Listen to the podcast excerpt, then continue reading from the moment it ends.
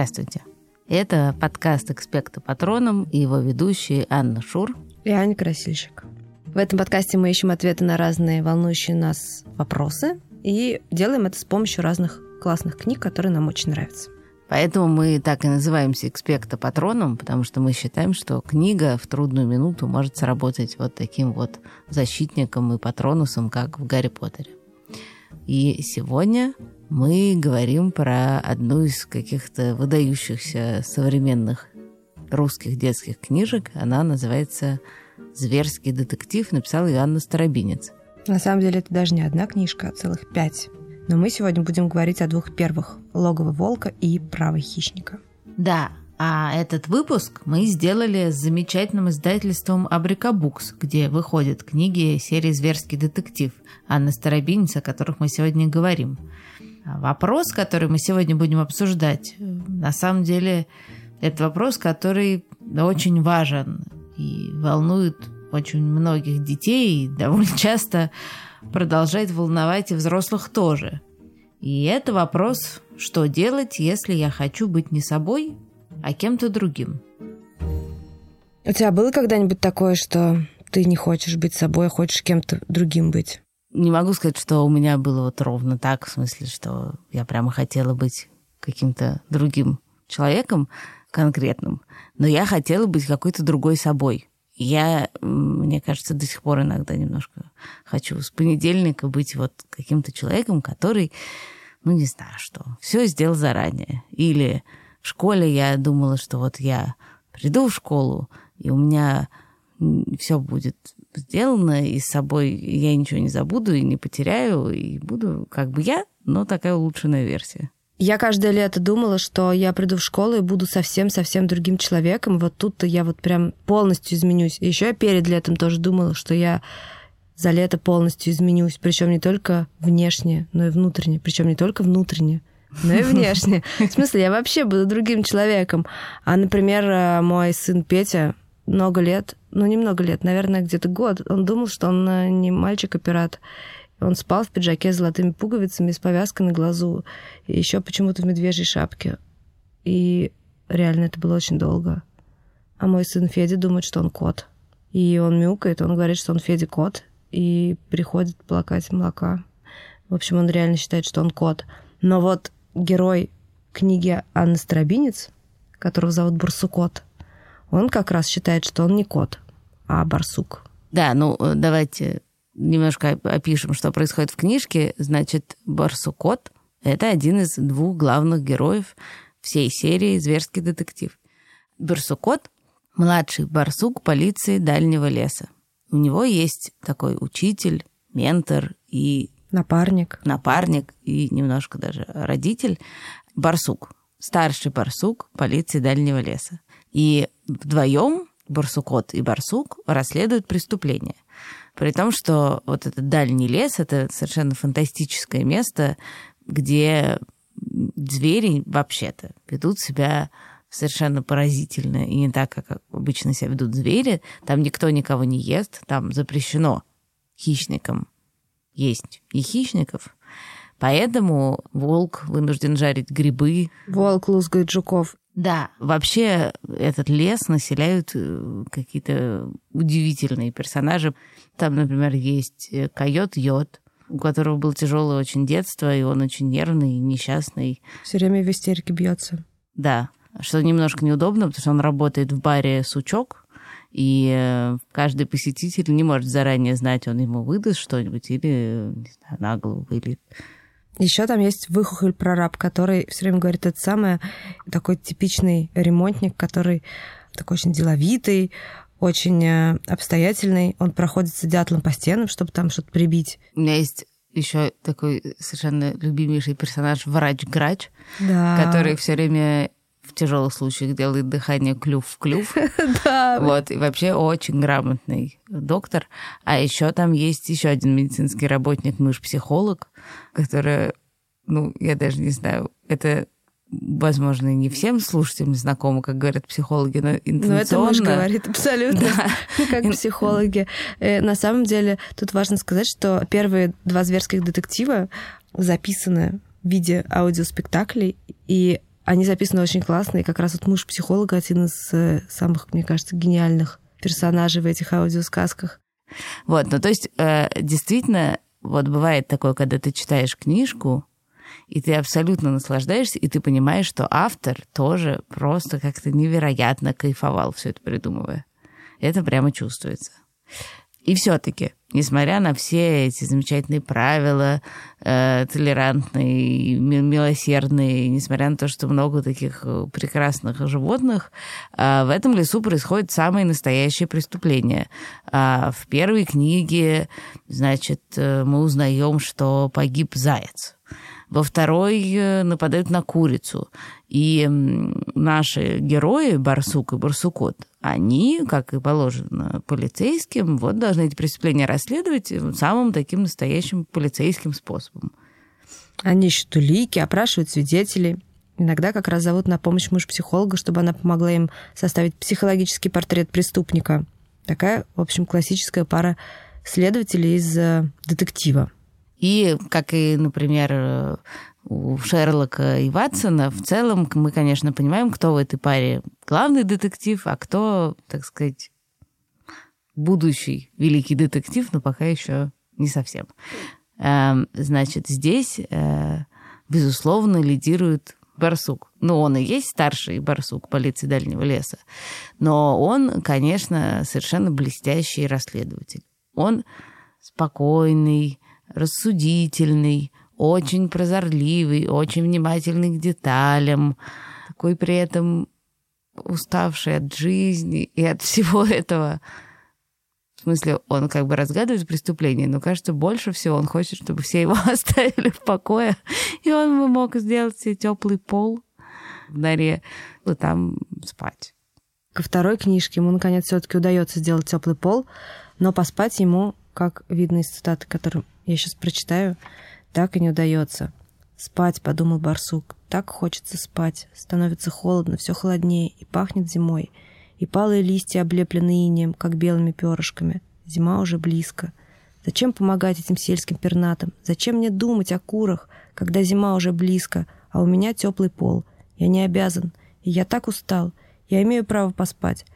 Но он, конечно, так и не спит. Он все равно помогает курам спастись и разгадывает преступление, потому что он очень благородный барсук. Ну, по крайней мере, он не спит первые пять книг. Возможно, где-то дальше он уснет.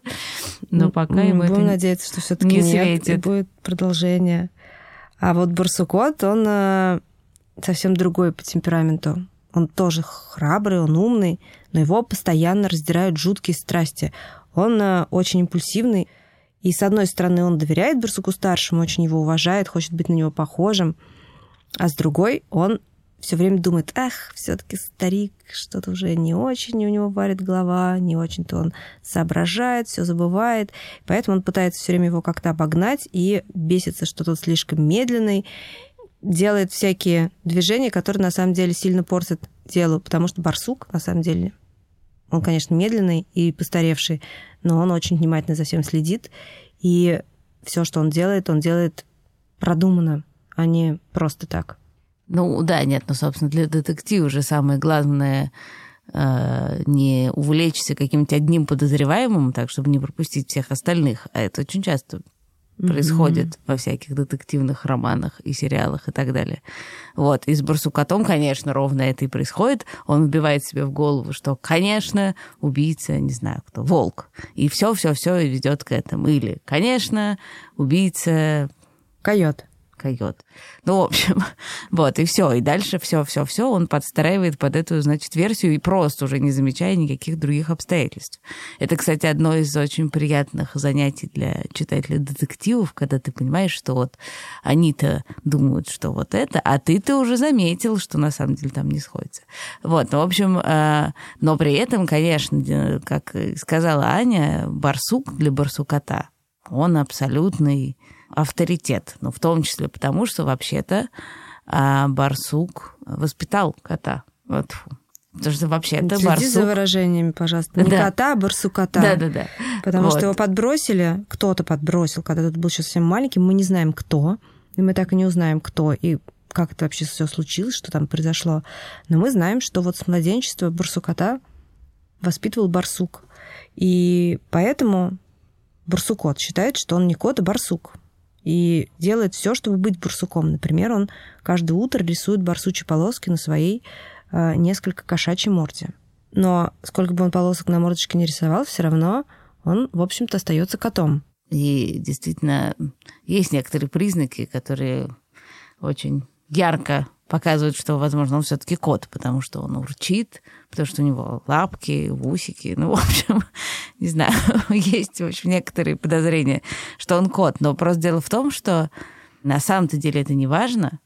Он же хочет быть барсуком, а барсук именно в этой книге это же не биологический вид. Это такое состояние души, это понятие, профессия. Ну, не знаю, ну, как бы барсук полиции дальнего леса — это кто-то очень храбрый, справедливый. И в этом смысле барсукот, конечно же, барсук.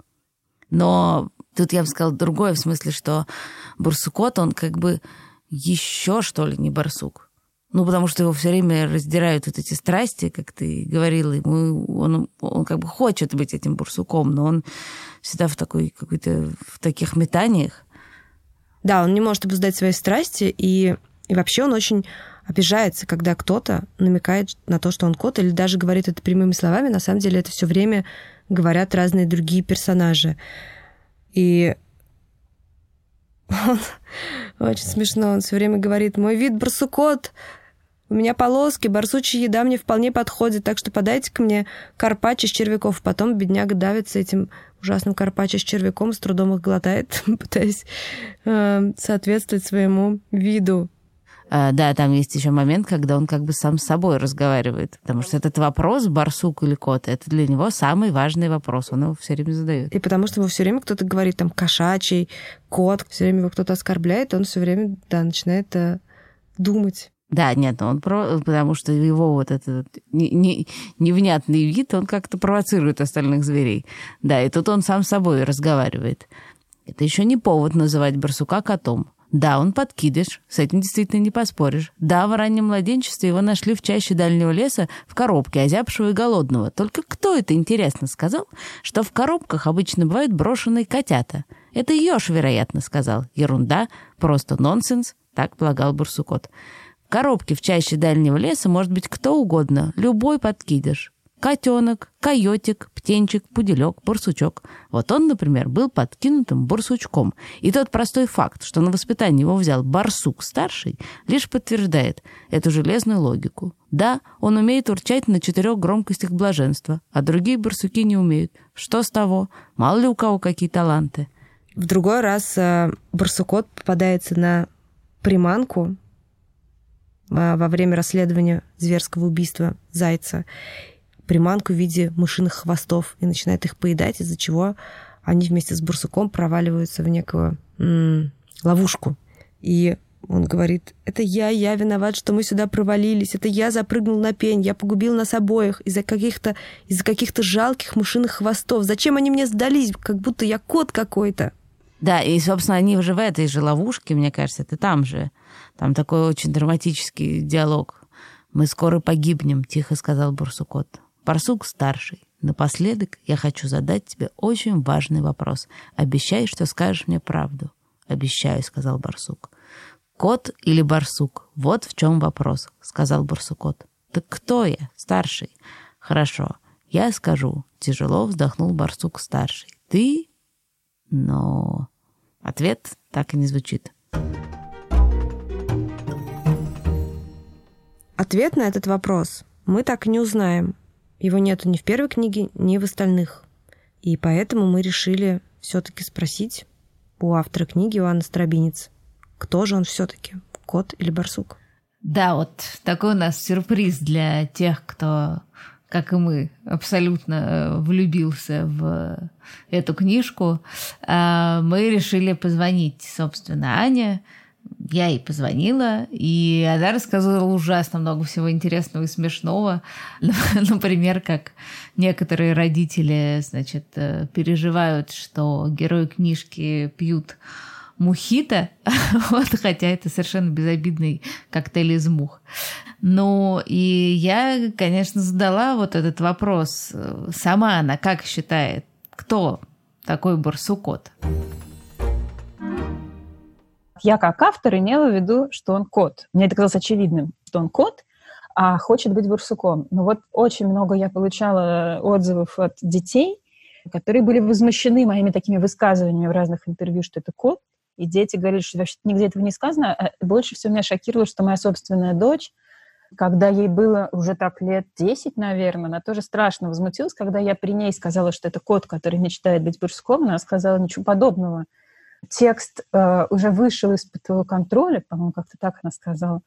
И я вот э, сказала, Саша, считаю, что это барсук. А, да, э, нет, вообще это, конечно, невероятная такая штука, когда ты можешь поговорить с автором и буквально у него узнать, откуда он, чего взял, что ему там важно, не важно. И тут я, конечно, не удержался, спросила вообще, откуда взялся барсукот. Я, придумывая, разрабатывая барсукота, в основном вдохновлялась своим ребенком, Сашей. Это моя старшая дочь. Она такая натура довольно артистичная, и, скажем так, у нее никогда не было такого, что вот она твердо решила стать совсем кем-то другим, но она постоянно, в общем, с детства прощупывала почву. И, собственно говоря, почему мы все в семье друг друга называем барсуками? Потому что Саша лет в пять заявила, что она барсук. И, соответственно, мы стали все... Э, то есть она была барсук младший, а мы с ее папой барсук старший и барсук средний. Я барсук средний. Я помню, что кто-то, когда слышал, как мы друг, друг к другу обращаемся, «Эй, барсук, там, барсучок, ты будешь кофе?» Но люди, естественно, недоумевали и пытались выяснить, а почему вы считаете, что вы барсуки, почему вы друг друга называете барсуками. Вот. А Саша, она возмущалась и говорила, ну, потому что мы барсуки, вот я барсук, и мне так как-то это было симпатично, ее вот эта уверенность э, в том, что несмотря на то, что она видит в зеркале, она барсук, и это э, для нее какой-то предмет э, гордости, что ли, и такого вот чувства собственного, как-то вот питает ее чувство собственного достоинства, что вот она барсук, она себе даже песни слагала. Э, была такая, это тоже в пять лет, э, значит, мы шли по аэропорту, и, э, значит, моя дочка, она пела такую песню. Мотив не помню, слова были такие. Вот идет барсук, дорогой барсук, он идет барсук, русский человек. Вот. И поэтому я немножко позаимствовала у нее вот эту вот э, для своего персонажа вот эту уверенность в том, что она барсук. А, а при этом у нас еще был кот, его звали мистер Блэк. Но поскольку мы все стали барсуками в семье, то кот, собственно, стал барсукотом. То есть еще и это само название оно, э, само это имя, да, уже существовало. И поэтому я вот так немножко скрестила, собственно, кота с э, дочерью, и получился барсукот. Да, нам читателям очень повезло, что, что Ане удалось так удачно скрестить кота с дочерью, и мы получили такого интересного персонажа в результате. Анна Старобинец сказала очень интересную вещь, которую я на самом деле не заметила, читая книжку, что когда возникает этот вопрос, этот главный вопрос, кто он, кот или барсук, и он его задает напрямую, мы читали уже эту цитату, барсуку, он так боится услышать ответ, что именно поэтому не звучит ответ. Давай послушаем, как она это рассказывает. Барсукот, он, конечно, немножечко тинейджер. Да? Он, он вроде как взрослый, он уже в полиции работает, но он вчерашний ребенок. Это подразумевается немножечко в нем. Вот. И Э, конечно, и э, Бурсукот испытывает огромное чувство неуверенности как в самом себе, так и в окружающем мире и окружающих его животных. Потому что, с одной стороны, он, конечно же, догадывается и чувствует, что биологически он является котом, но очень боится себе в этом признаться и старается себя убедить, что это не так, что вот он особый вид, барсукот рисует эти полоски у себя на морде, чтобы выглядеть барсуком. Пытается себя убедить, что раз его вырастил барсук, значит, он тоже барсук. Ну, в общем, у него много разных таких подпорочек, но в глубине души, конечно, есть страх, что все-таки он кот. А с другой стороны, он тревожится и боится услышать эту правду от других, в первую очередь от барсука старшего. Потому что он, с одной стороны, он иногда задает ему этот вопрос, да, я барсук или кот, барсук я или кот, вот в чем вопрос. С другой стороны, он настолько боится услышать ответ, что вот если вы заметили, он либо там засыпает в момент, когда, ну вот это в, де, в детских, в зверских сказках, вот тоже он малыш еще, э, зверские сказки, это такое ответвление зверского детектива. Вот он еще малыш, и он спрашивает, папа, ну я все-таки барсучок или котик? И барсук уже, кажется, готов ответить, но тут барсукот засыпает. Или он, или там что-то происходит, или он как-то сам перебивает барсука и не дает ему ответить. Он, он в общем-то, и хочет, и не хочет, и боится, страшится слышать эту правду. Да, ну на самом деле э, это было довольно длинное интервью, там еще мы какие-то вещи обсудили, но меня э, очень впечатлила такая ее мысль, что вообще-то, если барсукот выберет, кто он, и станет кем-то одним, ну, барсуком или котом, то вообще-то он немножко часть себя на этом потеряет, что он, вот он такой есть такой метущийся, странный персонаж, который все время задается вопросом, кто он, зачем он, почему он и так далее. Мне показалось, что это какая-то очень здоровская мысль. На самом деле, я вот подумала, что, наверное, не бывает такого, что ты чувствуешь себя всю жизнь кем-то одним, и в тебе совсем вообще нету этой какой-то, ну не то что борьбы, но немножечко даже и борьбы, наверное, каких-то разных двух начал. Что каждый из нас на самом деле барсукот. И в какие-то моменты жизни он, ты больше барсук, а в какие-то моменты жизни ты больше кот. Но ты всю жизнь как бы мечешься между этими двумя началами.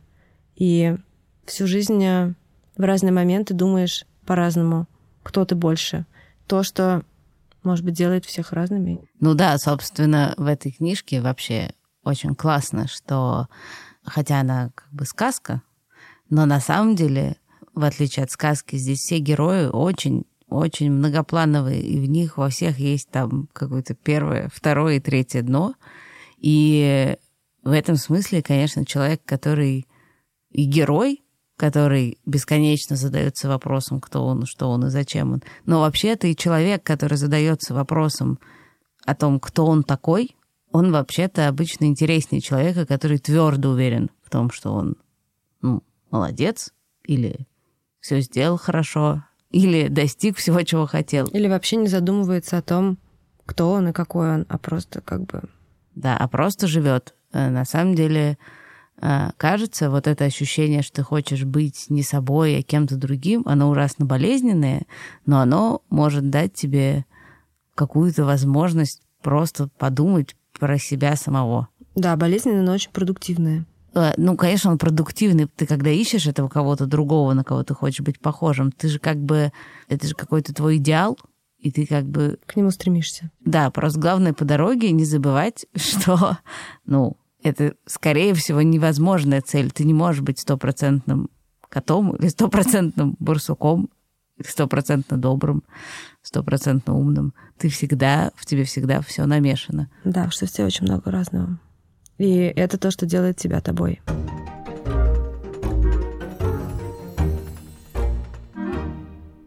Под конец мы всегда советуем что-нибудь похожее. Но на самом деле прям похожего ничего мы не посоветуем, потому что я еще раз скажу, что «Зверский детектив» совершенно потрясающая отдельная книжка. Таких э, других нет. Она совершенно восхитительная. Очень советую прочитать.